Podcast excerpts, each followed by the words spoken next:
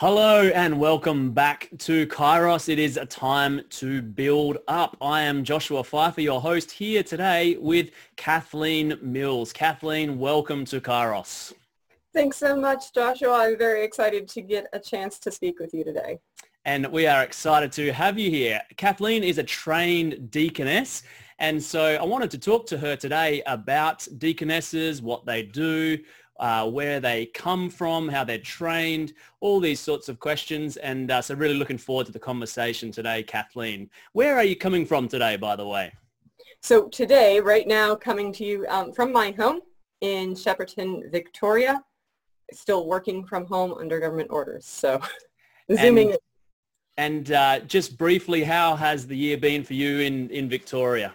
Oh, a whirlwind for sure. Um, I know we we thank everybody for their for their thoughts and prayers for the Victorian Church. Uh, we were under lockdown for a really long time uh, and have spent the vast majority of this year, um, actually since I think the first week in Lent, uh, doing remote learning, doing remote working, um, doing our services on YouTube. So quite a bit different than than our standard procedure for sure. Mm, mm.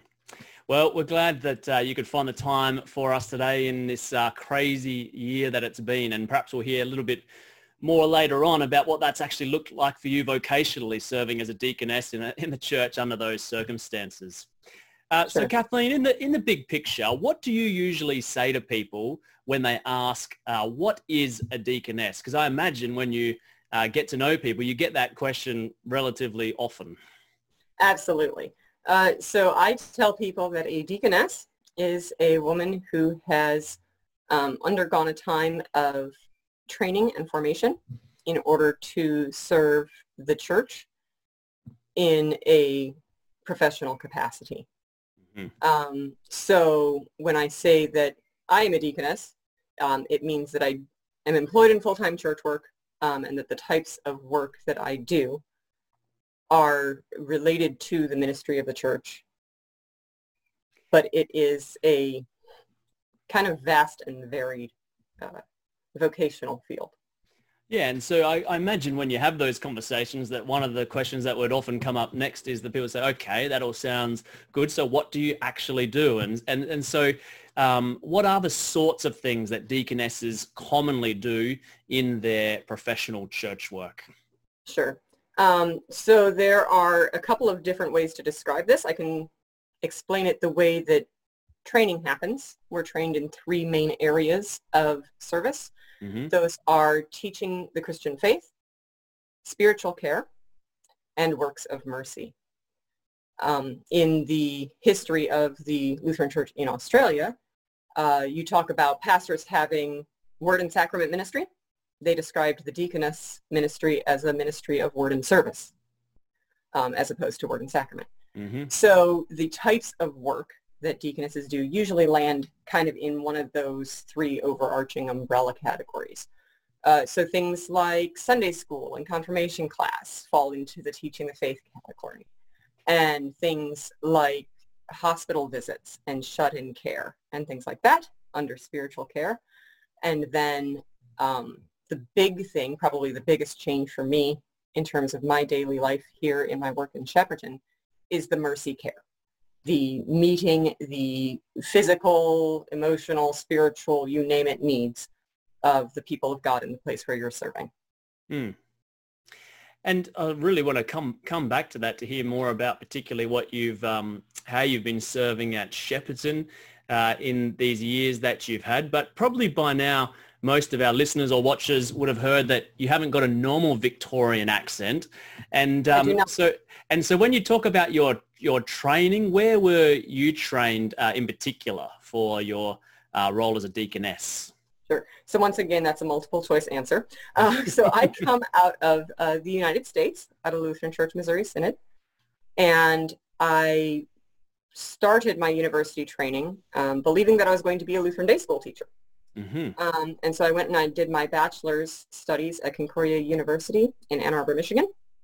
And it was during my time there that the teaching field ended up not being where I went, and I started preparing for going into deaconess ministry. Uh, so I did the start of my studies at Concordia Seminary in St. Louis, Missouri. And then I actually finished and got my certification through Concordia Theological Seminary in Fort Wayne, Indiana. Okay. So three different institutions over the course of about nine years. Mm. It's not supposed to go that way. You can do it in four at a bachelor's level at Concordia River Forest or Chicago Okay. now. Um, or if you have a bachelor's degree in varied, there are options at both seminaries as well. And so I did the graduate level option. Yeah, but whichever way you cut it, it's a significant um, course of training to become a deaconess from from your church body. It is absolutely. So it Mm. is a matter of we would we would call it formation. Mhm. You know, not just training, but learning about what the office is and isn't. Um, learning about all of the different parts of uh, the way the church works, uh, systematic theology and things like that, Mhm. so that you know what you're preparing for, and then the you know the the settings into which you may be called. And so, was there something that uh, particularly caused that change in direction for, for you when you're preparing to be a teacher and headed over towards the deaconess stream? Yeah, it absolutely was. Um, so I actually had spiritually and emotionally like a really hard time uh, Mm. in university and uh, was not yet accepted into the teaching school of the university. And I had to kind of take a step back and say, okay, what's going on? And it was still relatively early in my training. I still needed some language requirement for my fine arts degree. And I took Spanish in high school, probably could have tested out. But I was like, nope, I just need to fill up my course hours with something. I'm going to do something new. hmm I'll take Greek. That sounds fun. Um, and sure enough, 7.30 in the morning, you know, getting up and, and hopping across campus to go into the Greek class with all guys who are pre-seminary because those are the only people who take Greek. Um, but it was an open class. And as I was taking that, I discovered that I really enjoyed it um, and was getting a lot out of it. And I spoke with my professor. I said, how can I use this? Like, what can I do with this?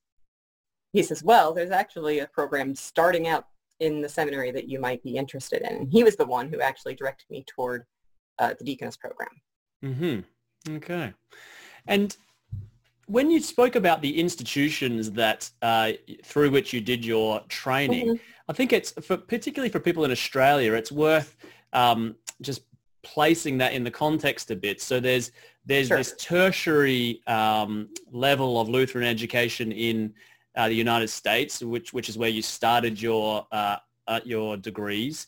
Mhm. Um, but then you ended up going to both of the major seminaries. You correct me if I'm wrong on any of this. Um, but what you're saying is that both of the major seminaries in the Lutheran Church, Missouri Synod, which train all the pastors, also both have a program specifically for training deaconesses. Yes, that is correct. Yeah. And so it's really, I think it's a really um, worthwhile thing just to point that out, that this is Mhm. um, uh, an office in, in the church that is um, resourced and, and held in, in some esteem and, and, um, and you're there at those institutions training side by side with, with future pastors. Yes. Um, and I think that that's one of the benefits. So I said, you know, when I was in university, my professor said it was just starting up. hmm So the deaconesses had been trained um, at Concordia Chicago hmm since 1980. And that was a Mhm. bachelor's level program. Um, and that's still going. You can still do that. Yeah. Uh, but the seminary level training was relatively new uh, Okay. when I began. I think, these are not the exact numbers, don't quote me. I think St. Louis started in 2002 and then Fort Mhm. Wayne started in 2003, hmm I think. And so do you mind telling us just a little bit more about the, the training? So you mentioned uh, Greek, systematic theology. What, what other what other parts of um, the training were there for your deaconess preparation? Um, so I'm a little bit unique with the language training. It's not a requirement Mhm. for the deaconesses, even at the seminary level, although I did have some other sisters who did the same same path as me. You're just a sucker for punishment. Yeah, I took Hebrew too. Why not? Um, so the basic kind of, if you had to say the root level training, is going to involve, um, yeah, like church history, um, exegesis. So everybody does exegetical theology, um, mm-hmm. even if it's not in the original languages. Mm-hmm. Um, and then a lot of the systemic, systematic stuff and practical stuff. So like in, in St. Louis, one of the classes that they had was called Pastor as Counselor, right? Mm-hmm. And it was a class about how to deal with different um, counseling situations that might walk into your office. Once the deaconess program began, it became pastor slash deaconess as counselor. Mm-hmm. Um, because that was a training area that related to both of the programs. And so um, those classes were mixed. then we also had specifically um, courses on women in the church and courses on spiritual care of women mm-hmm. um, so that in a lot of especially spiritual care situations that's where a deaconess is really going to be kind of called into service and can kind of shine um, some situations where maybe a pastor would really want to um, elicit the assistance of a, a theologically trained woman to come alongside him with some of those types of situations. Um, do you can are there any examples of that sort of thing that you can share in general terms um, to get the sort of idea of things you might be talking about? Yeah. So um, without disclosing anything, mm. I can say that all of these things have happened mm. in the course of my time as a deaconess. Um, family violence issues. Mm-hmm. Uh, you know, a woman who was who's coming uh, to talk about a problem, you know, in her household. Uh, youth issues around uh, gender identity and sex before marriage and all of those things. Mm-hmm. Um, and then, yeah, just environments where, you know, something that's personally and emotionally connected to to issues that women have mm. and how that might be handled. Um, very similar to going to a doctor. Some women are mm. fine. It doesn't mm. matter what I'm going to the doctor for. I don't mind if my doctor is male or female. Mm. Um, but there are some women who say, well, you know what, if it's going to be, you know, I'm going to the doctor for for things having to deal with the fact that I'm a woman, I would like that doctor to be a woman as well. Yeah, um, yeah the same the same happens in spiritual care sometimes. Mm. That's a good analogy. And and so you're there doing your training, all these core areas, and and being prepared. And when you come to the end of uh, your training, what happens with uh, a deaconess? What's the language you use for um, for completion and and between that and getting to where you actually serve? Sure. So similarly to how a pastor would go through training and then have a vicarage mm-hmm. before he's complete completes his studies and he's ordained, a deaconess is going to go through her training, have an internship, um, and then in the language of the programs in the LCMS, would then be commissioned mm-hmm. um, as a deaconess. So um, here in the Lutheran Church of Australia, you have pastors, you have clergy, and then you have lay workers, which is everybody else. Mm-hmm. Um, in the LCMS, it's the same. We have ordained ministers who are pastors, and then we have commissioned ministers who mm-hmm. are everybody else. So mm-hmm. deaconesses are commissioned ministers. Um, Lutheran day school teachers are commissioned ministers. Professional church musicians. We have an alphabet soup of uh, different rostered lay workers, um, but they would all be called commissioned ministers. And how, how common are the uh, deaconesses in um, in the church body from which you you came? Like how many people would have been in your class, and how many deaconesses might be be around the place? Sure. So uh, relatively small, especially in comparison to some of the other fields um, of lay workers in mm-hmm. America. So I'm sure there's thousands of day school teachers. Mm-hmm. There are over 6,000, I think I looked, pastors. Mm-hmm. And there are on the roster right now 318 deaconesses. Mm-hmm. So relatively tiny. Um, so when you know, an average class at St. Louis, I think, was a hundred something for pastors. The number of students in my cohort was nine. Yeah. And so you uh, did your training and you were commissioned. And then where was uh, next for you, Kathleen? We, and did you, and how did that work? Do you apply for roles or, or was there a placement system or, or did they use the language of calls or what, what happened next for you? So they do use the language of calls. Mm-hmm. Um, and it could have been that what would happen is I would have finished my internship and then I would have been presented to the board of presidents at the seminary with all the pastoral candidates and they assign first calls. Mm-hmm. Um, and call day uh, is is a big deal at both seminaries. Um, and call day is for is for the ordained ministers and the commission ministers as well. Mm-hmm. Um, my situation was unique. The internship that I actually finished on was um, the church that ended up calling me. So okay. I didn't have to move. Um, so I finished my internship and then uh, Fort Wayne did not have to find another place for me because uh, the church that I was serving, Concordia Lutheran Church in Columbus, Ohio, um, had me as their deaconess intern and then it rolled right over into me being commissioned and being called to them. Hmm. And how long were you there for? And, and what was the focus of your work in, in that congregation? Yep.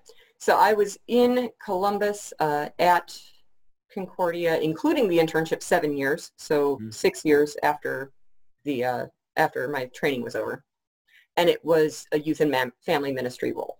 So doing things like the Children's Christmas program and the Lutheran Women's Missionary League group, and helping with confirmation class and all of those things, um, running the youth group. And an enjoyable time there? Yes. Oh, we loved it. And it was um, a smaller congregation. It was part-time, um, which served me very well because uh, we have three children Mhm. who at the time of the internship were nine months, a year and a half, and three, roughly. Mhm. Um, so I needed to be at home and doing mom things sometimes. I needed to be at church doing church things sometimes. Um, and that worked out really, really well for us. Um, and yeah, we, we absolutely loved it there. Concordia is still, technically according to my American residency, uh, my home church. Hmm, lovely. Okay. And it's and thanks for mentioning your family context. I think that's a, a significant uh, point to realize that some people perhaps from different traditions, different church bodies maybe think in um, say Roman Catholic terms, uh, you know, thinking about the service of um, different orders of, of nuns and that sort of thing. But of course, deaconesses marry and have, have children and there's no, um, that I'm aware of, there's no history of particular vows going along um, with with the deaconess movement in the same way that there have been in other traditions. Yeah, not necessarily in the same way. I think earlier on there may have been something in the Australian tradition that I'm not super aware of. Hmm. Um, and early on in the American tradition as well, uh, deaconesses didn't get married. You know, they Mhm. lived in a deaconess house, you know, Mhm. and there was a deaconess mother and they all lived together. And yeah, if they got married, they weren't a deaconess anymore.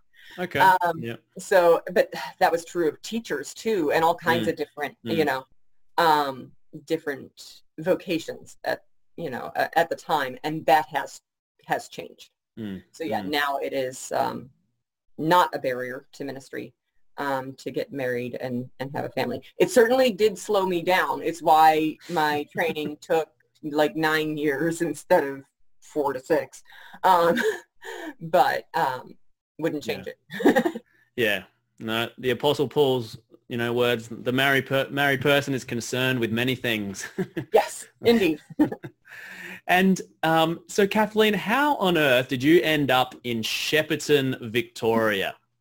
and for those for those who don't know, um, uh, perhaps tell us. It's not not as if Shepparton is the is a place that people from overseas often go, even if they do make it down to Australia. And so you haven't landed in a capital city in Australia, but um, Yeah. far from it. Yeah, so uh, a, a long and sordid tale. Um, so you have actually had Pastor Matt Anchor on Kairos in the Mhm. past, and he told you a little bit of the Shepparton story.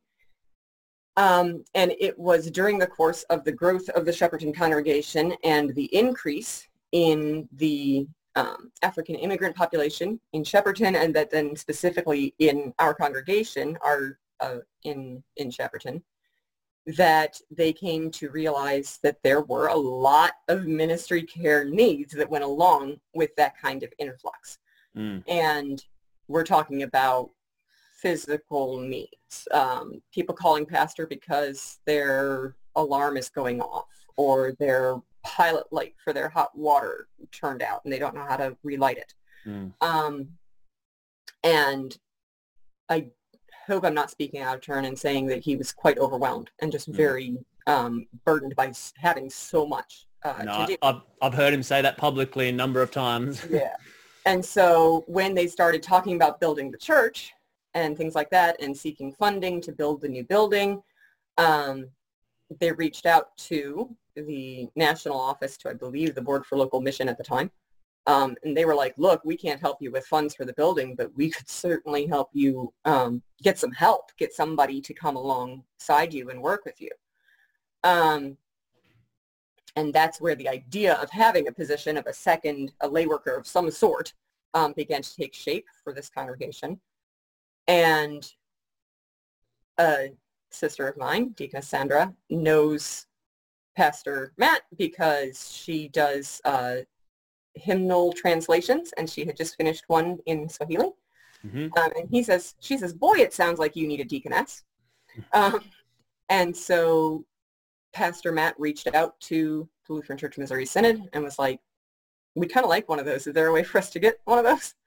um, and as a deaconess, as I'm, I was on the roster, we get emails. Uh, Just like now in the LCA, I'll get emails if there's a lay worker position coming up.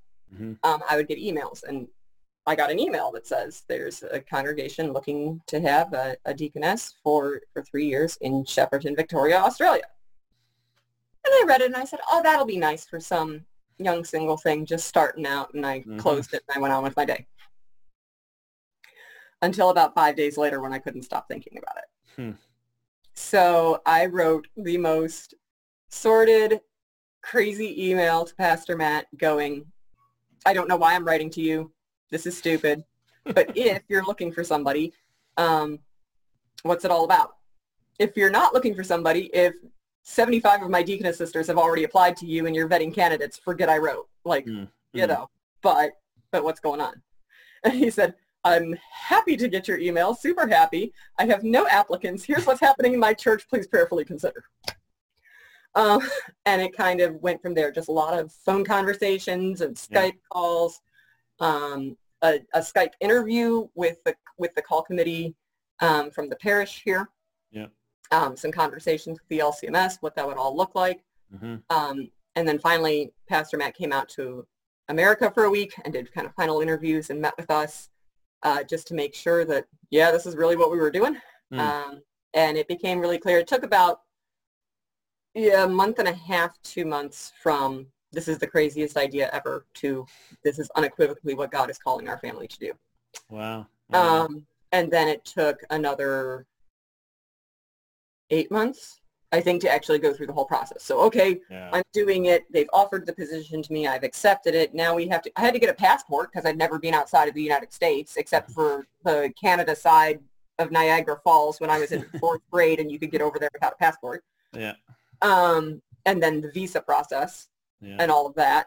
And uh, once we finally got our visa, we we've been planning for it. We knew it was happening. Um, the day our visa landed, I was like, we want to. I want to be flying in a month and a half, and we did it. We sold our house, we packed our stuff, and we came. Wow. That was in May of 2016, so we're just over four years now. Okay. And how's it been? And what have you been doing in Shepparton? Ah, it's amazing. We love it. Um, so here in Shepparton, uh, I'm still considered a youth and family ministry. So in that case, similar to what I was doing prior, I still do Sunday school. I still do confirmation class. Um, I do the, the women's Bible study, but then just mercy care, mercy care, mercy care um, is really the, the letter of the day here. I, I remember telling Pastor Matt, he's, you know, well, what do you do? And it's like, your job is word and sacrament ministry. That's what you're called to do. It's like, my job is everything else. You know, um, we have people who need help getting a house to rent, and I help fill out rental applications. Mhm. We have people who are looking for jobs, and I help them put their resumes together. We have people who need to go to Centrelink, and I drive them to Centrelink, and I sit in the Centrelink office with them Mm. um, you know, we have kids who are learning how to use computers so that they can do remote learning. And we have kids who, you know, just want to come play soccer with some friends on a Friday night. Mm. Um, and and those are the types of things that I'm coordinating. Um, and then also just kind of, especially recently since COVID, uh, the kind of administrative tasks that go along with uh, prepping worship. So I'll have a meeting with pastor and we'll talk about what we're going to do and um, which hymns and all of those things and and getting those sorts of things sorted as well. Um, booking people in for church because you can only have thus and so many people inside means making phone calls and saying, are you guys happy to come to the 10 a.m. service? How mm. many of them there are you? And having it all ready to go. Yeah, so you were telling, we were talking briefly before we started um, today that, about your year so far. And, and so just for people out there to give them the context of those comments, how long did you, uh, you've only recently returned to, to any sort of public worship in Victoria, yep. right? So how long were you recording and doing online stuff and all of that? We have been recording since Lent, um, I think since like the second Sunday of Lent. And we are still planning to record for this coming Sunday. Mm. So the whole of Lent, Easter, of Pentecost, Lent, Easter, basically. Pentecost. Yes. Mm-hmm. Yeah. yeah. it's been about seven months. A long, a long time. Uh, Victorians have had um, had the longest haul of this in in Australia. Mm. There was a brief stint, um, like in June, I think, where they started to kind of relax restrictions and yeah. everything, and we started. I think we got up to like 20 inside and that's yeah. when we started our first batch of uh, like short communion services just to try to get people you know, connecting face to face again. Yeah. Um, and that didn't last long at all. Um, I think it was maybe a, a, month or five weeks or something like that before the second wave started, and we had to lock that right. down. And so just like uh, pastors have had to adapt and be flexible in all sorts of ways this year, as a deaconess, you've um, done the same by the sounds of it and, and yes. been serving in ways you wouldn't have necessarily expected in the past. Absolutely, yeah. So we've been um, using Zoom um, for our Bible studies, which has actually been probably one of the biggest blessings mm. um, that we've gotten out of this is that um, a lot of our parishioners really like that. Mm-hmm. And we do it at the parish level. So we actually have two congregations in our parish. We have the Shepparton congregation, um, and then we have another congregation in Echuca, about an hour away. And most of the work in the parish in terms of uh, mercy care and things like that happen here in Shepparton. So I'm based almost solely here. Um, but having the opportunity to to do Bible study and everything with with the Echuca folks has actually been really lovely. Mm. And we hope to continue it, even though we could uh, get together and do it in person again. Everybody just really likes having that all together. Yeah, that's one of the big questions for everyone now is going forward. What do you keep and what do you... Absolutely. Um, what have you learned? How mm. are you going to change? Um, the other blessing is we are going to um, definitely still continue live streaming slash recording services mm-hmm. uh, because that has been a benefit for um, a lot of our parish members who are who are physically distant from mm-hmm. either of our preaching locations um, and find it hard to gather on a weekly basis. They have been thrilled um, that they're able to to tune in to worship on YouTube um, and be able to have that connection. So mm-hmm. it's going to continue even once we're we're back to to worshiping full time in person. Uh, Kathleen, one of the things that you've brought up a couple of times is the relationship between um, a deaconess and the pastor of the congregation, or, or pastors in some cases, I suppose. And just wondering whether um, you'd like to say any, any more about that, or, or when people might ask you, what, how would you describe the relationship between a deaconess and a pastor? How's that supposed to work? Um, what would you say? Yeah, um, I would say that the office of deaconess okay, is an auxiliary office to the office of the public ministry. Mm-hmm. And in that way, um, there are many cases in a lot of different congregations where the pastor ends up being the direct supervisor, if you will, from administrative standpoint, mm-hmm. you know, of the deaconess. Um, I think in our congregation, I'm answerable to the church council. Mm-hmm. Um, and but more often than not, I'm talking with pastor and then pastor reports to church council. I'm present um, at those. But in terms of the working relationship between the two of us, um, it is a recognition that we are united in service to our Lord and his church in the place mm-hmm. that he's called us to be. Um, and we work very closely with one another um, in terms of how those different ministry areas are carried out. Mm. And th- thanks for um, that's a really helpful description. And one of the reasons that I ask as well, and I have in the back of my mind, is that you, have also referenced the Australian history here. That there's a, our own history of deaconesses in our own church, and um, and I know from speaking with some of those women or reading their stories that this was sometimes part of the, the tension and, and, and the challenge for some deaconesses is that perhaps they um, didn't always feel valued by their pastor or, or, mm. or perhaps the, some of the, um, the best construction is that pastors often didn't know what to do with them and, and, and didn't know how to, how to use them and, and help equip them well and, and serve in complementary ways. Um, but for you, has that relationship generally been positive or have there been challenges there for you as well working with pastors? So I have been absolutely 100% blessed in this regard. Um, so I have had two calls, the one in Columbus and, and this one. This is my mm-hmm. second, this is the first time I've moved ministries. Um, and in both of those places, I have served under two pastors. Mm-hmm. So the pastor I came in under in Columbus took another call and they were like, oh, Kathleen, we're so happy you're here. You can help us with the transition to, to a new pastor. Mm-hmm. Um, and the new pastor came in, helping him start well, um, you know, and, and developing that, that team ministry uh, relationship between the two of us. Um, and, and both of them were awesome. I love them. Um, and then I came here, worked under Pastor Matt, and then he's like, hey, taking a call. and um, we're really happy you're here, Kathleen, because it'll be great to have you here for the transition to new pastor. And um, Pastor Matthias came after a blessedly very short um, vacancy and, uh, you know, helping him start, start well. And he's come from other team ministry situations, so he mm-hmm. had no um, qualms at all, kind of sliding right into that.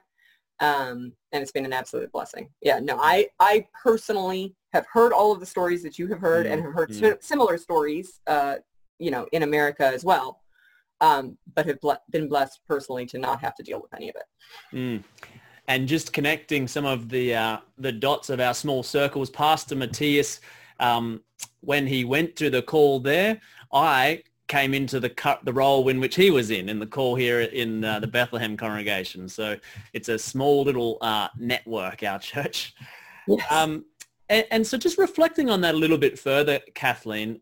So what what is it that has made it positive for you from the pastors and congregations perspective? Or another way to ask the question might be to say, how can pastors or congregations best utilize, um, receive the blessing that is a deaconess? How can mm. we avoid those sorts of problems that, that have cropped up in the past, do you think? Um, so I guess I think it is just a recognition of, of the office, of, of what it mm. is, um, and then yeah, just a willingness to to have a, a partner um, mm. in that way. So I mean, and, I, and I've heard my little bits uh, and pieces of stuff. Like I remember, you know, one time one of the older gentlemen in one of the congregations being like, "Oh well, you know, who's babysitting your kids while you're here doing evening Bibles class?" You know, and mm-hmm. it's like, um, my husband who does not babysit his own children. He parents his children while I'm at work just like I parent our children when, when he's at work, um, you know, and things like that. But there are certainly things that I do that there are hundreds and thousands of very dedicated church secretaries do. Mm. Um, mm. You know, um, but it's not just that. Mm. There are things that I do that come alongside with what our volunteer Sunday school superintendents do um, but it's it's more than that. Mm. Um, mm. You know, just a recognition that we, we, do have this training and we do have the the formation um, that allows us to come along and and serve in that kind of whatever you need way that I mentioned before. Mm. Um, and having having the benefit of having somebody who has that theological training, who has that, you know, and and and trust. Like all of my pastors have been really comfortable in trusting me with things, right? They don't need to kind of hover over and make sure I'm doing it the way they would like. They were comfortable mm. with like, you take that and you go, you know. Mm. Um, you know, are in a hospital situation. You know, there's there's the the blessing of the office again. So you know, I'm wearing this this uniform for you today. Yeah. That's, yeah. This is the official uniform of of the Concordia Deaconess Conference which is an association of deaconesses in the Lutheran Church of Missouri Synod. Okay. Um, and it's it's all I've got. Um, I, I, can I get me one of these? I don't know. This is what deaconesses look like, you know, back in the 40s and 50s here in, in Australia. But yes. the idea of garb, of a uniform. Yeah, uh, yeah. Just for pastors, you wear your clerical. Yeah. Uh, you're not too worried about it at Woolies, but you're worried about it when you go into a hospital because you're there Yes. for spiritual care and, and it helps the, the hospital staff to identify that. This is the same way. Um, you know, I can go visit somebody, but if I go in my garb, it's a recognition of what I'm there to do. It is Yeah. a reminder of the service role that I'm stepping into, right? Um, but then it is also just, yeah, an outward indi- indicator to, to those around me that I'm here for a spiritual purpose. Mm, mm. Kathleen, what would you say have been the biggest challenges in your time serving as a deaconess? Mm. I would say that this is a personal challenge, not necessarily a one inherent to the office. Um, it is work-life balance, and that's been heaps worse since COVID. Mhm. Um, just that recognition of of my different vocations, my multiple vocations as as wife, as mom, as deaconess, um, and and being allowed to kind of split those out and separate them um, and let one take precedence uh, when it has to Mm. is is hard for me. I, and thank you for sharing that. I wonder whether there is something inherent to the office about it, with that challenge, though, just because the uh, it seems to me that the service of deaconesses can be so broad and varied, and and they and they have this wonderful servant heart that's willing to um, plug gaps, so to speak, and and to help out in so many different ways that I can imagine how um, that could potentially lend itself to this this being an ongoing challenge for many deaconesses. Yeah. Um, I did. We, we went home to the U.S. for a holiday last year. I did get one uh, messenger call from a parishioner like while I was in the U.S. and I had to be like, I'm super sorry, but I am on leave and I'm not even on the same continent as you, and please call someone else. um, you know, uh, but as a general rule, like, and and that's all uh, a recognition of of building, you know, what it looks like. So I have a a regular work week. Yeah. Um, or did before I brought it all home. Um, you know, Thursday is my regular day off, and the Mhm. congregation is aware of that and has kind of slid into being comfortable about that. Um, and I intentionally take a different day off from from pastor so that somebody is available. Hmm. Um, you know, so um, guarding my time and getting better at it. I have been very blessed that our, that my pastors have been like, hey, you know, when are you going to take leave? You know, get out of here, go do something. Yeah. Um, you know, they're they're aware of that too, and and this year in particular, it's just been, yeah, everything's blurred even more. And um, Oh. yeah, one, I heard one of the one of the words of the year is uh, is Blursday. That feeling of not knowing what day it is in lockdown. I just read this Yeah. in the paper this weekend. yeah. I I missed one of the Bible studies on Zoom because I was just chilling watching TV with my daughter because I was like, I don't know, like it's fine, and then like halfway through, Yeah. 20 minutes after. I think it might have been even been after Bible study. You know, I get a text from pastor. He's like, "You okay?" I'm like, "Yeah, what's going on?" And he's like, "Bible study." I'm Yeah. like, "Oh, it's Thursday." Uh, it's And it was. He recorded it, and it was it was Blursday. Oh yeah, for sure. and what have been the biggest joys for you, Kathleen, in your service as a deaconess? Oh, the people, Mm. like just loving on God's people and just being able to to be in that community. Mm. Um, a recognition, like I get to, and and Shepparton is just particularly gifted in that regard. Like all of our people just have an incredible gift for hospitality, um, and and children. You know, like I I wasn't even here a week. I was brand new. They didn't know who I was, but kids would crawl up into my lap and play with my hair. They didn't care. They're like, oh yeah, she's from church. She's fine. Mm. You know. Um, yeah, and just being invited into all these families and getting to know all of them, and uh, just sharing that that reality of the body of Christ in such a you know a personal um, way. Mm. Um, here in Shepparton, in, in addition to the gift of hospitality, our particularly African members um, don't just dissociate and compartmentalize their lives, kind of the way Western minds do. You know, church life isn't something that just happens on Sunday and then they do something else the rest of the week and then they come back on Sunday. Um, you know, it is part of their lives in a very normal way. And, and, and that does mean that when they need help, right, the first place they go is the church. That's completely natural to them.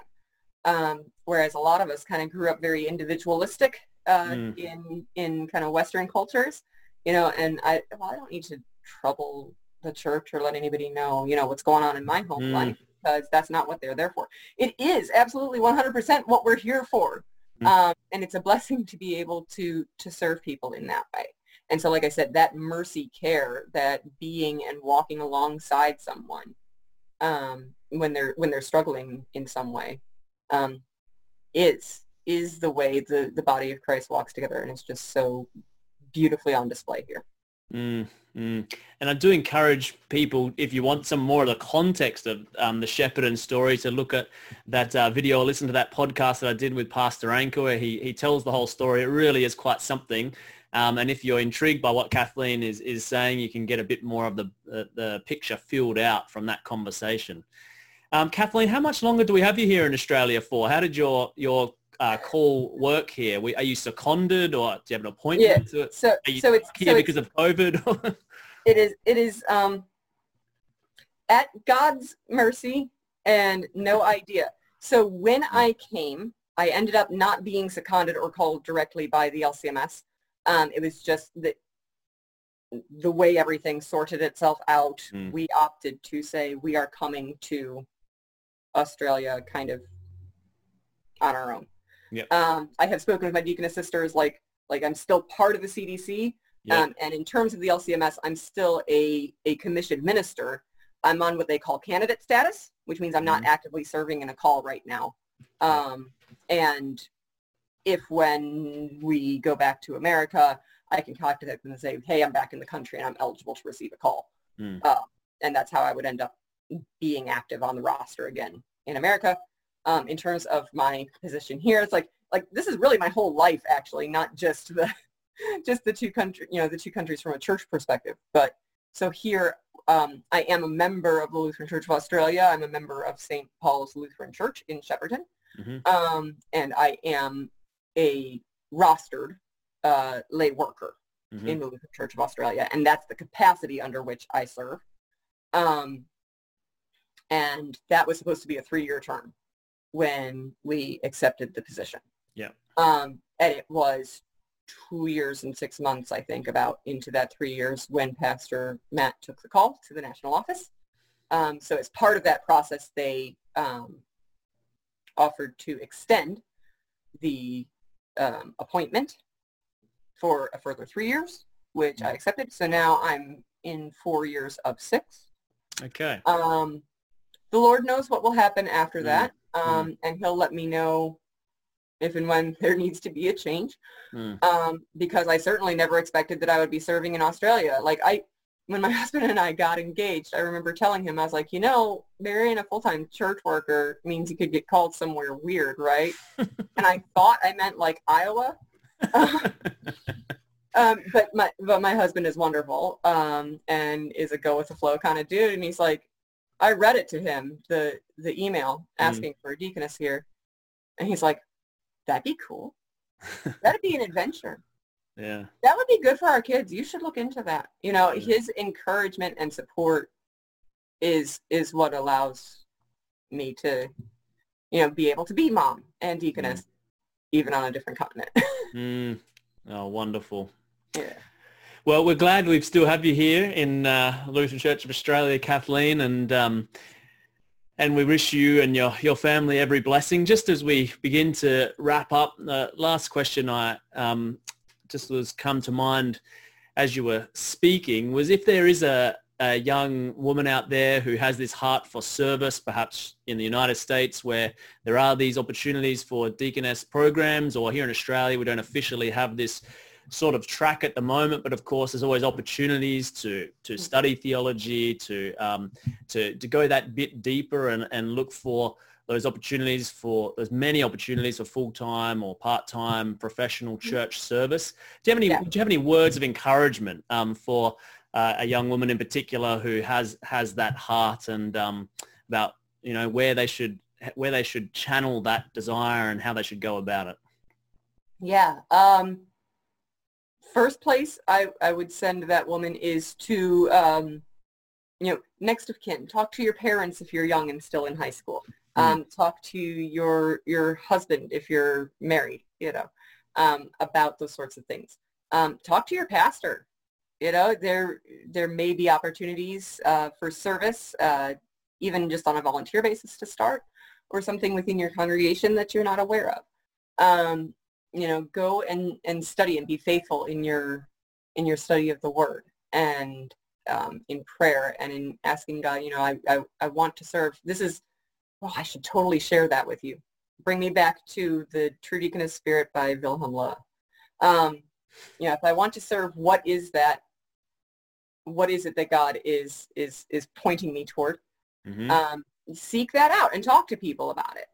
Um, and then, yeah, there are plenty of opportunities. I know that ALC here in, in Australia to do a theology degree is um, a different stream than, than doing like a, a pastoral degree. Like anybody can go study theology. Mhm. Um, if you have an interest and a desire for that, go for it. If you want to go study Greek, it's cool. Like, It is. you know, um, is. I'm super rusty. Don't ask me to translate anything or do any declensions on the spot. Um, you know, yeah, just Yeah, that's all if, good if advice. you wish to serve, God has a place for you to do Yeah. that. Um, and ask him to show you where it is. Yeah, that's that's very wise advice. So thank you for that. And uh, Wilhelm Löhe. Yeah, uh, kind of the pioneer of of the deaconess ministry in the Lutheran Church, Hmm. um, both in Australia and in America. Uh, both kind of come out of out of Germany, um, and the training programs and all of that were were pretty similar, um, kind of all the way through. And he wrote this this poem called "The True Deaconess Spirit." It is used um, in like the commissioning service um, and and the the pinning ceremony as part of um, becoming a deaconess in in America, and I know that uh, they're familiar with it here too. And some of you might know Deaconess Faye, um, who came to Shepparton and was here for my installation in the Shepparton congregation and shared this uh, with me as part of the installation. Right? Um, he says, "What is my want? I want to serve. Whom do I want to serve? My Lord and his wretched in his wretched ones and his poor. Mm. And what is my reward? I serve neither for reward nor thanks, but out of gratitude and love. My reward is that I am permitted to serve. If I should perish in this service, if I perish, I perish, said Queen Esther. I would give myself for him who gave himself for me, but he will not let me perish. And if I grow old in this service, then shall my heart be renewed as a palm tree, and the Lord shall satisfy me with grace and mercy. I go my way in peace, casting all my care upon him. Well, I can't think of a better place to end for today than that, Kathleen. So thank you very much for uh, sharing uh, poem and thank you for your time today and uh, for your service in the Lord's Church as a deaconess and uh, yeah, for your, your contribution to, to Kairos today. We really appreciate it. Oh, my absolute pleasure. Next time in Adelaide. yeah, that's right. That's right. Uh, I think the other borders open at the moment. I, it depends what day of the week it is, you know. Yeah, yeah, you know. And and are and are they open or, or are they open to Victoria? Are usually two different questions right now as well. yes, um, that's but right. We're That's we're right. getting there. We're getting there. Um, We are. And hopefully free to free to move around a bit more soon. That's right. Well, thank you again, Deaconess Kathleen, and uh, God's blessings to you. Thanks so much, Josh. Take care. Bye. Bye bye.